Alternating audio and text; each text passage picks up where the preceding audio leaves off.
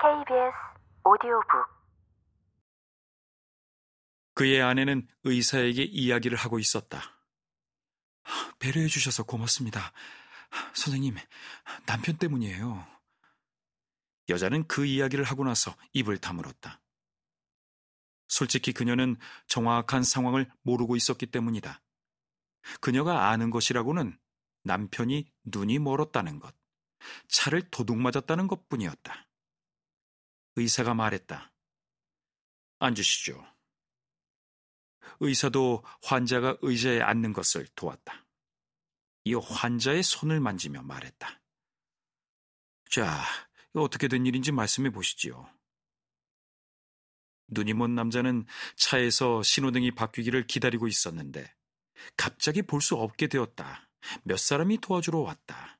목소리로 판단하건대 나이가 꽤 들었을 것 같은 어떤 여자가 신경 문제인 것 같다고 말을 했다. 혼자 집에 올 수 없었기 때문에 어떤 남자가 집까지 데려다 주었다고 설명하고는 덧붙였다. 모든 게 하얗게 보입니다, 선생님. 눈이 먼 남자는 도둑 맞은 차에 대해서는 이야기하지 않았다. 의사가 물었다. 전에도 이런 일이 있었습니까? 아니면 비슷한 일이라도? 아니요, 선생님. 나는 안경도 쓰지 않습니다. 갑자기 이렇게 됐다고 했나요? 네, 선생님. 불이 나가는 것처럼 말입니까? 불이 들어오는 것처럼이라고 해야겠죠. 음, 지난 며칠 동안 시력에 무슨 문제가 있었습니까? 아니요. 가족 가운데 눈먼 사람이 있습니까? 내가 아는 친척 가운데는 없고 그런 친척이 있다는 이야기를 들은 적도 없습니다. 하나도 없어요. 당뇨가 있습니까? 아니요. 매도군요. 아니요. 혈관이나 뇌세포에 무슨 문제는 뇌세포야 어떤지 모르지만 다른 것들은 하나도 이상 없습니다. 우리는 직장에서 정기적으로 신체 검사를 받거든요. 오늘이나 어제나 머리가 콱콱 쑤시는 느낌이 있었습니까? 아니요. 나이가 어떻게 됩니까? 서른여덟입니다. 좋습니다. 자, 눈을 좀 보도록 하죠. 눈이 먼 남자는 의사를 편하게 해주려고 눈을 크게 떴다. 그러나 의사는 남자의 팔을 잡고 스캐너 뒤에 앉혔다.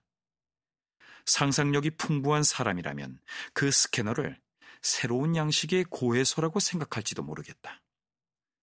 이 고해소에서는 눈이 말을 대신하며 고해 신부는 눈을 통해 죄인의 영혼을 곧바로 들여다보게 된다. 턱을 여기 올려놓으세요. 의사가 눈이 먼 남자에게 말하고는 덧붙였다. 눈을 뜨고 계십시오. 움직이지 마시고요. 여자는 남편 가까이에 와서 그의 어깨에 손을 얹고 말했다. 뭐가 문제인지 곧 알 수 있을 거예요. 조금만 기다려요.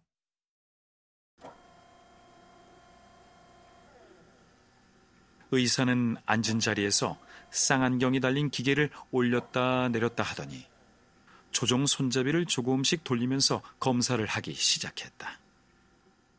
각막에서도 국막에서도 홍채에서도 망막에서도 수정체에서도 황반에서도 시신경에서도 다른 어떤 곳에서도 문제를 발견할 수 없었다. 의사는 기계를 옆으로 밀고 눈을 비빈 다음 아무 말 없이 처음부터 다시 검사를 했다. 검사를 끝낸 뒤 의사는 어리둥절한 표정을 지었다. 음, 어떤 장애도 발견하지 못했습니다. 눈에는 아무런 문제가 없는데요. 아내는 기뻐서 두 손을 맞잡고 소리쳤다. 그것 봐요. 그것 보라고요. 다 잘 될 거라고 했잖아요. 눈이 먼 남자는 아내를 무시하고 의사에게 물었다. 턱을 내려도 되겠습니까, 선생님? 어, 물론입니다. 아, 이건 미안합니다. 진작 말씀드려야 하는 건데. 선생님 말씀대로 내 눈에 아무런 문제가 없다면 왜 앞이 안 보이는 겁니까? 어, 지금으로서는 뭐라고 말씀드릴 수 없습니다. 좀 더 자세하게 검사와 분석을 해봐야겠습니다. 초음파 검사도 해보고 뇌수 엑스레이 촬영도 해봐야겠는데요. 뇌와 무슨 관계가 있는 걸까요? 가능한 일이긴 합니다만 내 생각에 그럴 것 같지는 않습니다. 하지만 눈에는 아무 문제가 없다면서요. 그렇습니다. 그거 이상한 일이군요. 그러니까 내가 하고 싶은 말은 환자분이 진짜로 눈이 안 보이는 거라면 지금으로서는 왜 그런지 설명을 할 수 없다는 겁니다. 내가 눈이 안 보인다는 것을 의심하는 겁니까? 어, 천만에요. 환자분의 경우는 특이하다는 거지요. 의사 생활을 오래 했지만 이런 경우는 처음입니다. 안과 학계에도 이런 경우는 보고된 적이 없습니다. 치료는 될까요? 원칙적으로 말해서 어떤 장애나 선천적인 기형을 발견할 수 없으니 치료는 될 거라고 말씀을 드려야겠죠. 하지만 썩 자신 있는 대답은 아닌 것 같군요. 조심스럽기 때문입니다. 만에 하나 아닐 수도 있는데 괜히 희망을 주고 싶지 않아서 그런 것 뿐입니다. 알겠습니다. 어쨌든 그런 상황입니다. 저 그럼 내가 받아야 할 치료 같은 게 있습니까? 지금은 어떤 것도 처방하고 싶지 않군요. 어둠 속에서 더듬는 꼴이 될까봐 그렇습니다. 그거 적절한 표현이로군요. 의사는 못 들은 채 하고 검사를 하기 위해 앉았던 의자에서 일어나 환자에게 필요하다고 판단되는 검사를 처방전에 적었다. 의사는 처방전을 환자의 아내에게 주며 말했다. 이걸 가지고 가서 검사를 받고 결과가 나오면 다시 오십시오.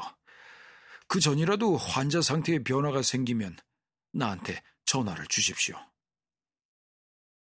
진료비는 얼마죠, 선생님? 접수대에 가서 내십시오.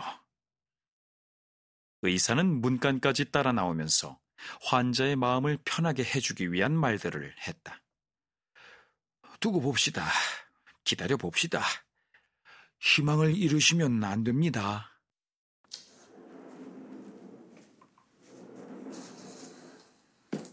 그들이 나가자 의사는 진료실에 딸린 작은 화장실로 가서 거울을 한참 들여다보았다. 음, 대체 어떻게 된 일이지? 의사는 중얼거렸다. 의사는 다시 진료실로 돌아와 간호사에게 소리쳤다. 다음 환자 들여보내.